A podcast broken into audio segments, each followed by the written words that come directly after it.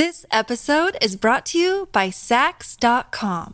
At Saks.com, it's easy to find your new vibe. Dive into the Western trend with gold cowboy boots from Staud, or go full 90s throwback with platforms from Prada. You can shop for everything on your agenda, whether it's a breezy Zimmermann dress for a garden party or a bright Chloe blazer for brunch. Find inspiration for your new vibe every day at Saks.com.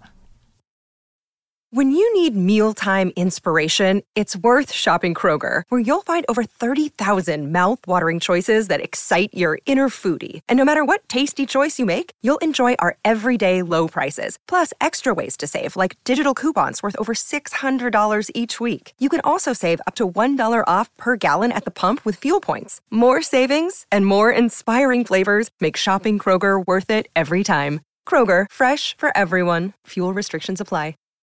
Look, Bumble knows you're exhausted by dating. All the must not take yourself too seriously and 6 1 since that matters. And what do I even say other than hey? well, that's why they're introducing an all new Bumble with exciting features to make compatibility easier, starting the chat better, and dating safer. They've changed, so you don't have to. Download the new Bumble now. Welcome to the New Books Network. Hello, everyone. I'm C.P. Lesley, the host of New Books in Historical Fiction, a podcast channel on the New Books Network. Today I'm speaking with Joanna Fitzpatrick about her novel The Artist Colony, set in Carmel, California in 1924. We've traveled a long way from our last junket to pre World War II England, but this novel, too, is a whodunit. Sarah Cunningham, a painter on the brink of a breakout one woman show in Paris, is summoned back to the United States by the news of her sister's unexpected death. Saturday, July 19th, 1924. The screaming iron wheels of the Overland Express awakened Sarah to her alarming circumstances. She blinked several times until her eyes accepted the morning light. Normally, she would have admired the radiant emerald green and amber patterns cut into the stained glass window of her Pullman compartment and considered how to capture their radiance on canvas. But today wasn't normal, and she doubted her life would ever be normal again. Not after receiving a telegram at her garret in Paris informing her that her sister, Ada Bell, had drowned in the Pacific. And now here she was in a tiny room on wheels, coming to a halt at San Francisco's Union Station. Two weeks ago, this death by decree telegram from the marshal in Carmel by the Sea showed up under her door just as she was raising her paintbrush to her canvas to start the final painting for her one woman show at the prominent Nuit Gallery in Paris. And her first measurable success as an artist came to a screaming halt, just like the wheels of the Overland Express. And now, please join me in welcoming Joanna Fitzpatrick. Hi, Joanna. I look forward to talking with you today. Oh, good. I look forward to talking to you too. This is your third novel. How did you get into writing fiction? I started writing fiction when I was a little girl, uh, sitting around a campfire actually with other young girls at a, at a summer camp. Um, I was very shy. I was the last one picked for for games uh, and athletic sports.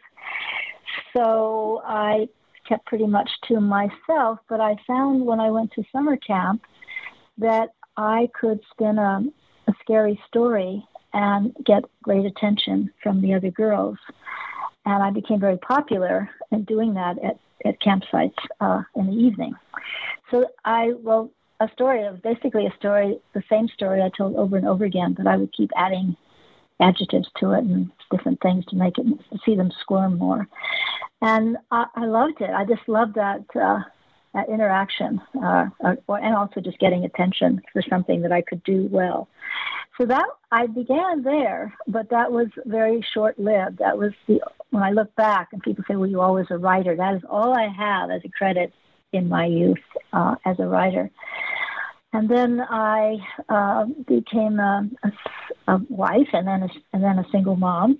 And from that, I started working in Hollywood. I grew up in Hollywood, and I was uh, my job trying to make a living was to transcribe insurance documents. So people had car accidents and they reported and they were interviewed, and I would take those oral interviews and transcribe them into writing. So I became very fast, very fast typist.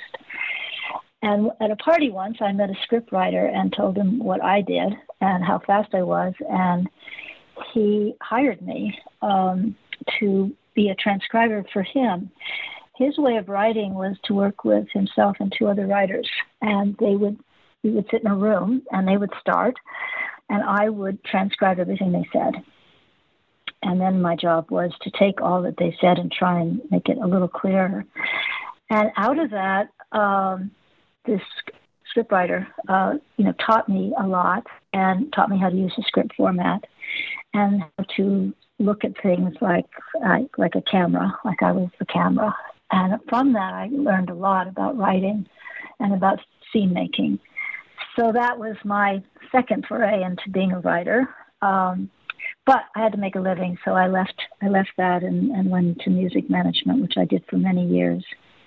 And, and then, as an older woman, finally, I was able to go back and finish my education and become a, a serious writer, which is what I've been doing now for many years.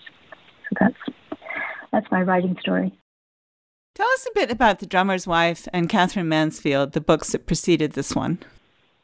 Um, my first novel was uh, based on the life of a short story writer, Katherine Mansfield. And um, I came to that, well, I do spend my summers in France and have, and have for many years. So after I graduated from Sarah Lawrence, uh, I was looking for, I wrote a memoir for my thesis at Sarah Lawrence. And I was, after I graduated, looking for a project. I was in France and I went into a small bookstore um, and found on the top shelf was all French books, and on the top shelf was a book of English books. And on the spine was uh, Katherine Mansfield collected stories, which I picked up because when I was studying at Sarah Lawrence, I studied a lot of Virginia Woolf. And I knew that Virginia Woolf uh, thought that Katherine Mansfield was the only writer she was ever jealous of. And that really tweaked my interest when I saw this book because I had never read anything of Katherine Mansfield. So on the plane, I read extensively every from you know the front page to the back page of this collection plus a biography of Katherine. and by the time I got back to New York I knew I had my story that this was something I wanted to write I wanted people to know about Katherine Mansfield because she's very well known outside of America she is originally from New Zealand, and she was known in England and in France, but not in the States. And I thought, wow, what a terrific story! What a talented writer! And I wanted to, to let people know about that in America.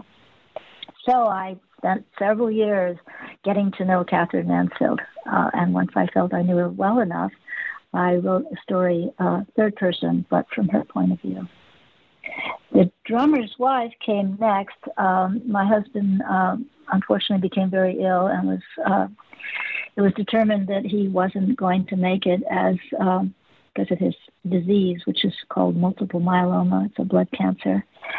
And I, you know, got pretty scared about my future and decided um, to write a story about what it would be like to be on my own, to be a widow.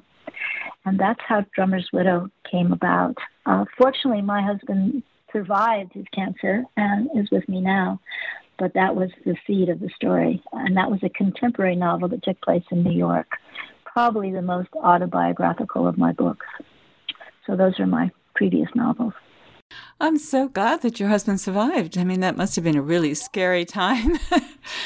it was a very scary time. And what happened is that it's so great I can easily talk about this now, is that what, just before the drummer's widow was to come out, and we kept, you know, talking about it, you know, should we really call it the drummer's widow? Maybe it's the drummer's wife. Uh, but it just, it was the drummer's widow was what I wrote. And he got a second cancer and he was terribly ill again, and we didn't think he was going to survive. And I'm with him, and I'm saying, really, I don't think I should release this book. I think this is inappropriate um, to come out with a book called The Drummer's Widow. but he insisted, and he survived the second cancer, and uh, I, I released The Drummer's Widow. Katherine Mansfield also indirectly plays a role in this new novel. We won't say what it is because it would be a spoiler, but uh, what is it about her that speaks to you? Well, Katherine Mansfield is a very strong personality. In fact, some people have a lot of trouble reading Katherine Mansfield um, because she's not always likable. Um, and she's also very egocentric. And for me, Katherine, once I knew her well and took on the responsibility to bring her back to life again, she has stayed with me ever since. Uh, she's part of my life, and she likes me to talk about her because when I talk about her, she's alive and she will come to me and you know say, "What about me?" So when I was writing the artist colony, um, she died in 1923, unfortunately, of tuberculosis at a young age. I think she was 34. Um, she came in, you know, what are you doing? You know, why aren't you talking about me anymore? And I was thought about that. I thought, well, God, it is perfect. She dies in 1923. My next story takes place not planning it in 1924, why can't Katherine, uh, be mentioned in this story? I also have a, a, strong interest in artist legacies and what happens uh, to that person who has to take the responsibility of someone's work after they pass. That happened with Katherine Mansfield with her husband. She was so Katherine Mansfield has is always there with me, and I decided to put her somehow into the story, plus my interest in artist legacies. Her husband, uh, John Murry, was responsible for her legacy after she passed, and she had told him, Don't write about anything other than my best work. I don't want anything published other than my best work. And he did not follow her instructions, and he published everything that Katherine Mansfield ever wrote which is why I could write such a good story about her because I knew so much about her. But in other ways, perhaps he should have followed her wishes and, and not have written so much. So the artist's legacy in, in the artist colony is that my character Sarah uh, promises her sister Adabel, not knowing that she's going to die, she promises to be her, take care of her artwork after she passes, which becomes uh, the truth, and very difficult for for Katherine, excuse me, difficult for Sarah to do that because she has her own career, and this is going to cause her conflict. Uh, it's going to be difficult for her to work on her own work when she has to take care of her dead sister's legacy. You tell us straight away that Adabel Davenport, the woman whose purported suicide drives the novel, uh, has some connection to the artist Adabel Champlin, who is a historical figure. What can you tell us about Champlin, in particular, how her life inspired this story? Well, Adabel Champlin was my great aunt. Um, she was a landscape painter who lived in Carmel's artist colony in the 1920s. I didn't know anything about this. I, I had a painting of hers um, that I'd been carrying from house to house on the East Coast. And then when I moved to California and hung her painting up on above our fireplace, several people would tell me, you know, that was painted near here. They recognized parts of it. Um, and I looked at the painting and realized the connection and became curious about Ada Bell and what she was doing in Carmel, California back in the 1920s. From that, I started researching Carmel, the artist colony in 1924, and became enraptured with the story. So she was the seed that got, that got me interested in finding out more about Carmel's artist colony. Um, and then when I was working on that, I kept researching her life because I knew nothing about her at all from the family. I, only the paintings existed. So when I was researching Artist Colony and I found out more about her, she had built a artist studio in 1926 in Carmel. And I went in search of that art studio. I didn't think I'd find it because the most of unfortunately Carmel has changed a lot over the years and the original cottages are mostly gone or renovated. But I found it. I found I found her home and uh, I met the artist who was living there. The studio is almost as it was in 1926. Only three artists have lived in the studio. And the third artist has become a very close friend of mine, Belinda Vidor. And uh, from that, uh, the story just took off. Once I found that art studio and knew that my great aunt had lived there and stood there and felt her, uh, that was the beginning of the story. Yes. So she had that influence on it. So there are obvious differences uh, between uh, your Ada Bell and your great aunt, uh, who, fortunately for her, uh, didn't die until 1950, whereas poor Ada Bell bites the dust in 1924. So, who is your Ada Bell, uh, now blessed with the new surname of Davenport? Right. Well, she is, is a painter, um, and I placed her in the same artist colony, and I placed her in the studio that my great aunt had built. Otherwise, she is entirely her own person. Um, and because I know nothing more about Ada Belle Champlin, Ada Bell Davenport is, is a creature of my imagination. So, uh, but your main character, though, as I've mentioned, is Sarah Cunningham. Uh, I assume she is entirely fictional. Is that so? Yes, Sarah is entirely fictional, though using getting into historical fiction a bit, uh, she is made up of many of the, of the artists that I researched during that time that lived in the artist colony in the 1920s. So I wanted to make her as believable as possible as an artist of that time. So I would say she's a mix of many real artists uh, plus my imagination. What do we need to know about Sarah then as a personality? How did she become your protagonist?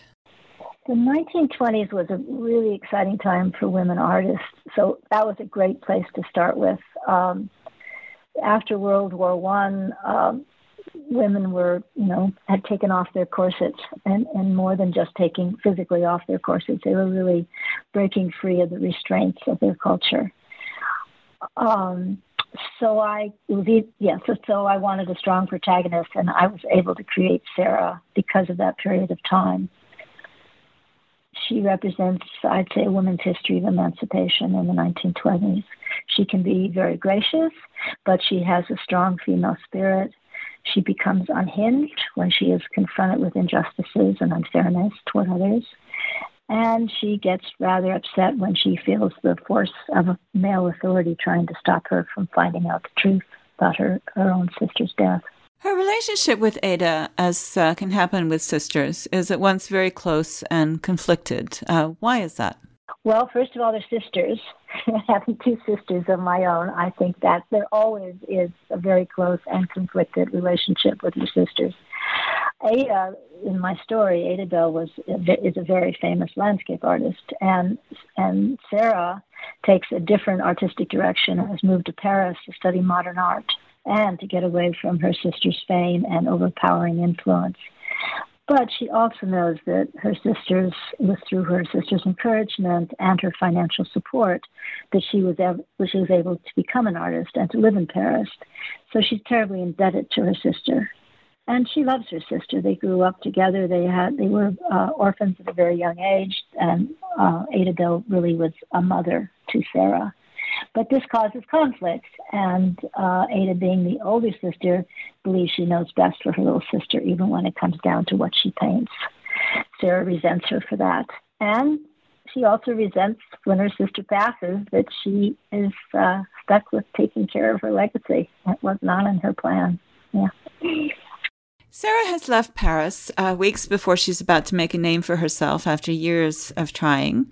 Uh, she arrives in Carmel by the Sea. What does she make of the place? Well, for Sarah, she her sister had often written her from Carmel. Her sister was a, a, a well-known artist living in in New York, and why she came to Carmel was a mystery to Sarah because she was famous in New York and she lived this fantastic life. And why go to a remote village called Carmel. But when she got there uh, and saw the beauty of this area of the world, and it was like everywhere she turned, she was seeing a painting of her sister's. So it was like sort of walking through an art gallery of her sister's work. But uh, unfortunately, like all idyllic places, uh, there was something brewing underneath. There was a darkness that she became aware of um, that she could not ignore. So, as beautiful as Carmel was, there was the dark side that she had to, to also uh, investigate. And the dark side is really that Ada's death has been ruled a suicide. Um, what were the circumstances of her death that convinced the local marshal to close the inquest before Sarah even arrived in town? Well, he was he was uh, he was a marshal who did not really investigate. He sort of just uh, he knew that she was a bohemian artist. Ada Bell was a bohemian artist, and that alone placed her in a category of possible suicide. At that day and time, artists, particularly bohemian artists, had found it almost a popularity to carry cyanide with them uh, for the possibility that they got disappointed by their work, that nobody bought what they made, that they weren't being recognized for who they were. Not that many of them took cyanide. It was more of almost like a fashion. Um, and Ada Bell did wear a, a chain around her neck with a, a cyanide pendant on it, a pendant filled with cyanide. So he just, uh, in his way, he's pretty limited. He is probably my most stereotypical character in the book. Uh, he has limited limited ideas and he just assumes and he thinks that's enough to assume. And then his, her assistant and others who had known ada were witnesses to ada being high strung even hysterical. And there was a suicide note uh, signed by ada Bell, or so he thought she had signed it. So these were his that was what he used as evidence at the inquest but Sarah, Sarah, struggles with that verdict from the beginning, and she soon encounters people in the community who doubt it as well. Uh, what are the factors that point to an accidental death or even murder? First of all, Ada had no reason to kill herself. Uh, Ada was, as I said, uh, and to be a famous artist at that time, a woman artist, uh, was phenomenal. She actually had one of her pieces of work in the, in the Met in New York. She had just uh, finished a collection of portraits that she was very excited about. And it was a change for her because she'd been always doing landscapes and seascapes. She was very excited about an exhibition she was going to have in New York in the next few months. And uh, there were people who would be enriched by her death. So more Sarah learned, uh, then there is something else that she learns that I'd rather not mention let people find out when they read the book. But for this other reason in particular, she says, absolutely not. There's no way my sister killed herself. Some of the secondary characters in the book are fictional, but others, uh, such as the poet Robinson Jeffers, are not. Uh, it's not always easy to guess who is in which category because they blend seamlessly into the whole, for which I congratulate you. Um, could you give us a quick guide as to who is quote unquote real and who is not? Yes, and I did. Uh, uh, in the book, uh, in the back, there is a note on sources uh, of which I do mention the names of, of every character that were real in the story that I had researched. And uh, one is uh, Mary Austin, who is a marvelous novelist at the time. Also, she also wrote memoir. Fas- fascinating character. Uh, so that is Mary Austin. Louise Brooks was a uh, excuse me, Louise, Louise Brooks was an actress, uh, beautiful actress. Uh, that came to Carmel. She she comes to Carmel, but she never really did come to Carmel. She's uh, that's the fiction of it, but she was a real person. August Gus Gay, Armin Hansen, William Ritschel were all uh, artists that lived in Carmel at the time. And then the uh, wonderful uh, Robinson Jeffers and his wife Una. Robinson Jeffers was a pacifist and a poet. He was uh, often uh, rejected by his community because of his pacifist. I'll never say that word right, because he was a pacifist and his story was fascinating. He built he built a, a stone house out on the edge of Carmel before anybody lived there. If anyone knows Carmel now, uh, it's very crowded, and there's a it's called Scenic Drive, and there are hundreds of cars driving by every sunset every day. Lots of traffic, but at that time it was it was a field. It was just a giant field with his rock house, and then he built a tower himself next to the house, which is called the Hawk Tower and lived there. So he, it was in Carmel, just generally, just to say this, uh, it is a gorgeous place, and there are so many historical buildings that still exist today. And Carmel might have uh, might have become very commercial and filled with tourists, but at the same time, they have a huge respect for their history. So when I was writing the book, it was great to find out to go to all these locations and find out the history. So those are the real characters that are in the book. This episode is brought to you by Saks.com. At Saks.com, it's easy to find your new vibe. Dive into the Western trend with gold cowboy boots from Staud, or go full 90s throwback with platforms from Prada. You can shop for everything on your agenda, whether it's a breezy Zimmermann dress for a garden party or a bright Chloe blazer for brunch. Find inspiration for your new vibe every day at Saks.com. Another day is here, and you're ready for it. What to wear? Check. Breakfast, lunch, and dinner? Check. Planning for what's next and how to save for it? That's where Bank of America can help. For your financial to dos, Bank of America has experts ready to help get you closer to your goals. Get started at one of our local financial centers or 24-7 in our mobile banking app. Find a location near you at bankofamerica.com slash talk to us. What would you like the power to do? Mobile banking requires downloading the app and is only available for select devices. Message and data rates may apply. Bank of America and a member FDIC. Your brain needs support, and new Olly Brainy Chews are a delightful way to take care of your cognitive health. Made with scientifically backed ingredients like Thai ginger, L-theanine, and caffeine, Brainy Chews support healthy brain function and help you find your focus, stay chill, or get energized. Be kind to your mind and get these nootropic chews at olly.com. That's O L L Y.com. These statements have not been evaluated by the Food and Drug Administration. This product is not intended to diagnose, treat, cure, or prevent any disease. Now, Rosie, who is a fictional character, is the owner of a boarding house where Sarah stays until she moves into her sister's abandoned cottage, which is the, the cottage that you mentioned earlier. Um, is one of and Rosie is one of Sarah's strongest supporters. What can you tell us about her? Rosie is a marvelous Irish character. Uh, I'm Irish, so uh, so I liked having Rosie in the story. She migrated from Ireland uh, to get a degree at Berkeley uh, her parents were both Irish and uh, were educated, well educated, but at the time she couldn't get a good education in Ireland, so her parents did send her to California, where she went to Berkeley, which was really difficult because at that time very few women were allowed to get degrees in, in America.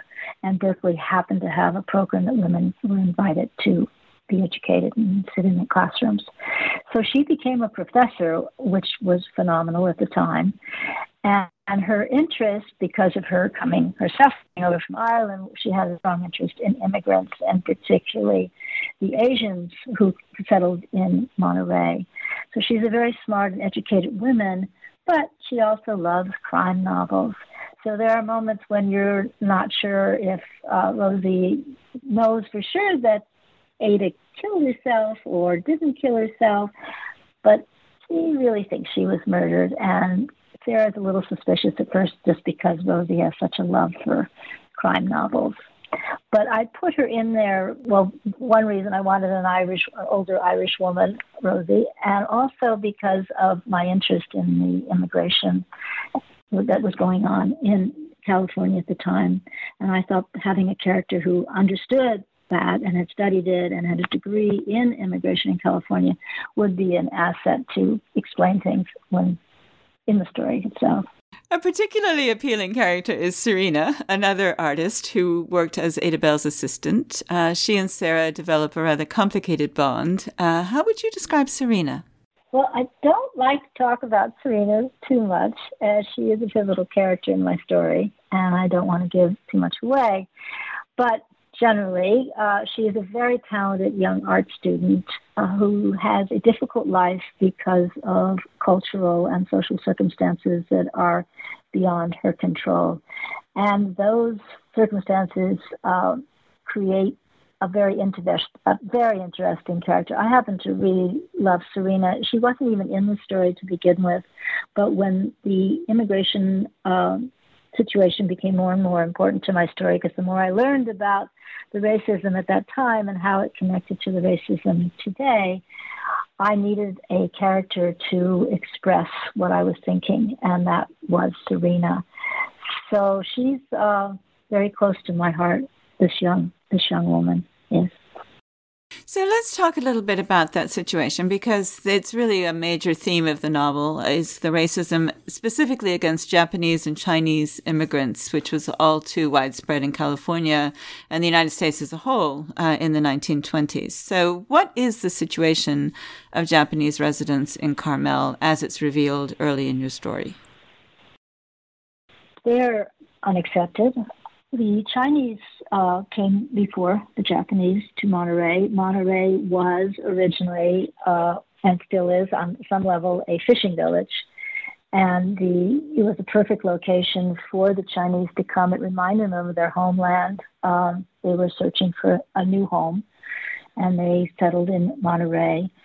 The Chinese were less willing to uh, immerse themselves into the American culture. They kept pretty much to themselves. They wore the clothes of their country and they spoke mostly Chinese. They did not try to integrate. They did not. Uh, they spoke very little English, but when the Japanese arrived, they had a different. They took a different direction. They wanted to immerse. They wanted it to be their new home. They wanted to contribute to our country. They wanted to offer what they knew and what they could give to our country. Um, so they dressed in Western clothing. They insisted on their children uh, learning English, and they really tried hard to belong. They had they lived in their own small communities, but they tried to integrate as much as they could. Unfortunately, the uh, the, the, white folk uh, were less willing to take them in. They didn't want their children going to their schools. There was an incredible competition with the fishermen. Uh, even though there were so many fish in that sea at the time, there was more than enough for everyone. But they found the Japanese um, were taking over their land, shall we say, or, or their sea, and were highly competitive, and that they were more successful as fishermen than than their than their white than the white community. So there was a tremendous amount of resentment, and that's when they stopped uh, started taking control and closing out the Japanese businesses, taking away their property, creating laws uh, that made it very difficult for the Japanese to to live uh, in Monterey. Um, from that uh, was when I was writing. I wrote started writing this before the lockdown, before a lot more problems have come up, it, racial, racial problems but as I kept working and things started happening outside in the world around me, as I said, it became more and more of an important part of my story. I think, you know, it's this hundred year. I don't know. There's something about 1920s and 2020s. You know, the, the things happened in the 1920s, like the radio was invented, the telephone came in, the record player, and we have something very similar happening in our country today in the 2020s with technology. But on top of that was also uh, the racism of the 1920s. The Ku Klux Klan were incredibly popular. It was the largest membership ever in America was in the 1920s. Several of our congressmen were members of the Ku Klux Klan, but at that time they had no problem acknowledging it and being proud of the fact that they were members of the Ku Klux Klan. So all of that, you know, when you're writing a novel, I think it's always there's no way you can keep out what's all around you but I found it so fascinating that my 1920s seemed to start looking like the 2020s when it came to racial issues. Something else that's all around is prohibition at this time. And uh, Serena introduces Sarah to her friends and more generally to social life in Carmel and Monterey, uh, which is surprisingly lively given uh, the existence of prohibition. One of these friends is Robert, who is also an artist, but with a camera instead of a paintbrush. Uh, Sarah's rather taken by him, isn't she? She is. Uh, back to the, the conflict between her and her sister, she always considered Ada was a, a, a flaming redhead and gorgeous, and Sarah always uh, had it, felt that her sister was the beauty in the family, and when they were when they both were with men socially, she always felt all the attention went to Ada Belle. Well, Ada Belle is gone, and she's here in Carmel by herself, and she hasn't had that many uh, relationships. Her one relationship was with a young man who uh, was killed in in World War One. So when she meets Robert, who is a wonderful character, I, I often think of Clark Gable when I was writing about Robert. Um, she couldn't help but feel an, an attraction toward him. And she was so pleased that he seemed to, to share that attraction. Where before she was the ignored sister, now her sister Ada Belle was gone, and suddenly she was having a relationship with someone, and she was very excited by it. Yes. A less savory character is uh, Paul DeRay, uh, Ada Belle's former dealer. Uh, what do we need to know about him? He was uh, he was really fun to create. Uh, Paul DeRay is uh, a pretty, I guess, besides the sheriff, he would be my stereotypical artist dealer. And right away, I want to say that all art dealers are not terrible people. Um, there are good there are good artist managers in the world. I worked in the music industry for many years as an artist manager, and I was very familiar with the relationship between artist managers and artists and how vulnerable it can be for an artist. Uh, they don't really understand the business of art. They really don't want to know anything about it. They just want to do their own work, and they want to get to get recognition. And they look to their dealers or their managers to do that for them and often, uh, unfortunately, uh, this this can come it can become very vulnerable and in a bad relationship with the dealer who will take advantage of them. So for me to put in Paul de Vrais was sort of taking a a look back at, at the art art dealers and artist managers I'd known in my own life, and I created this Paul de Vrais. Uh, but but I will say again that often there are art dealers and artist managers that are terrific and do great things for their artists, just not this particular Paul de Vrais. Well, you can't write a novel without having a few people who are self-interested or uh, uncooperative or just flat out evil. you know? yeah, it's fun, right? I mean, it's fun to it's fun to have a character like that. Of course, let's just talk out all our things that we would never do in real life, right? So let's move to the opposite extreme now, because I can't let you go without asking you about Albert. Uh, how did Albert get into the story? And I guess you better tell them who, tell the listeners who Albert is. Yes, uh, Albert is this wonderful uh, little dog uh, that I couldn't. Uh, he's a Jack Russell, um, and when I was writing and started Artist Colony, I was living on a, a uh, literally a, a, mountain ridge above Carmel Valley. It was very isolated where we were. It's the kind of place where you don't forget to bring your milk home.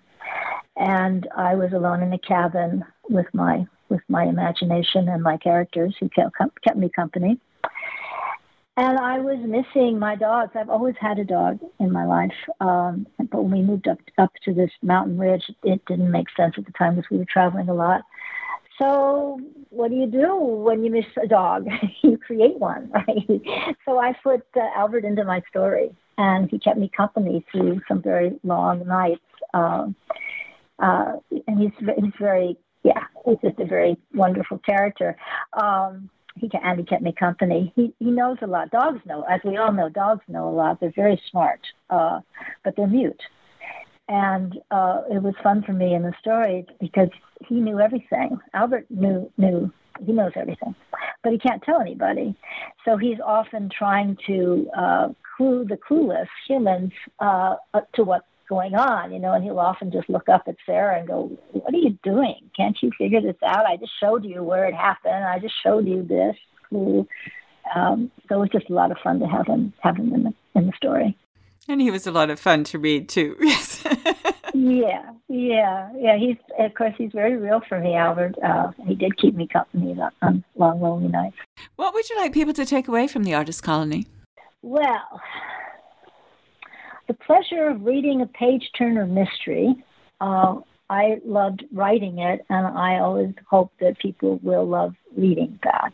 Uh, I did try and uh, it's it's not it just it yeah it's a page turner. I I, I love writing page turners, so I, I want I want them to have great enjoyment of reading a page turner mystery, but also a, a deeper respect and tolerance for people who are different and how enriched and fabulous our world is because we were all immigrants once upon a time. And I'd say most important that uh, history repeats itself if we don't learn anything from our past behavior. Um, that's it. I'd be very happy if people took all that away from the artist colony. this novel has just come out. Uh, do you already have another in the works? Oh, they say in France, oh la la. Um, I am in France now, thinking that very question, worrying about that very question. I've just set up my office. We just came over from the States. Um, and this is usually where my new projects begin. I've thought about a sequel just because I love Albert's company and I like my characters a lot, so I see bringing them back in. But each of my books have been different, so I'm not sure I want to write another mystery though I love mysteries. And I'm living in an 18th century stone house in a medieval village that still has narrow cobblestone streets and foot-worn stone staircases. So why not? why not write a mystery? but I don't know. I have no idea at this moment what I'm going to write about. I look forward to the blank page and quiet moments. Well, thank you so much for sharing your time with us, Joanna. It's been a pleasure talking with you. Thank you. It's been a pleasure talking to you, and I look forward to reading your books. And thank you for listening to our podcast. Once again, I'm CP Lesley, the host of New Books in Historical Fiction, a podcast channel on the New Books Network. And today I've been talking with Joanna Fitzpatrick about the Artist Colony. Find out more about her at www.joannafitzpatrick.com. Like us on Facebook, search for NB Historical Fiction, and follow us on Twitter at New Books HistFic. If you do, you'll see each time we post a new interview. You can find out more about me and my books at www.cplesley.com, where I upload expanded posts about the interviews and in general discuss history, historical fiction, and the rapidly changing publishing industry. Goodbye until my next conversation about historical fiction on the New Books Network.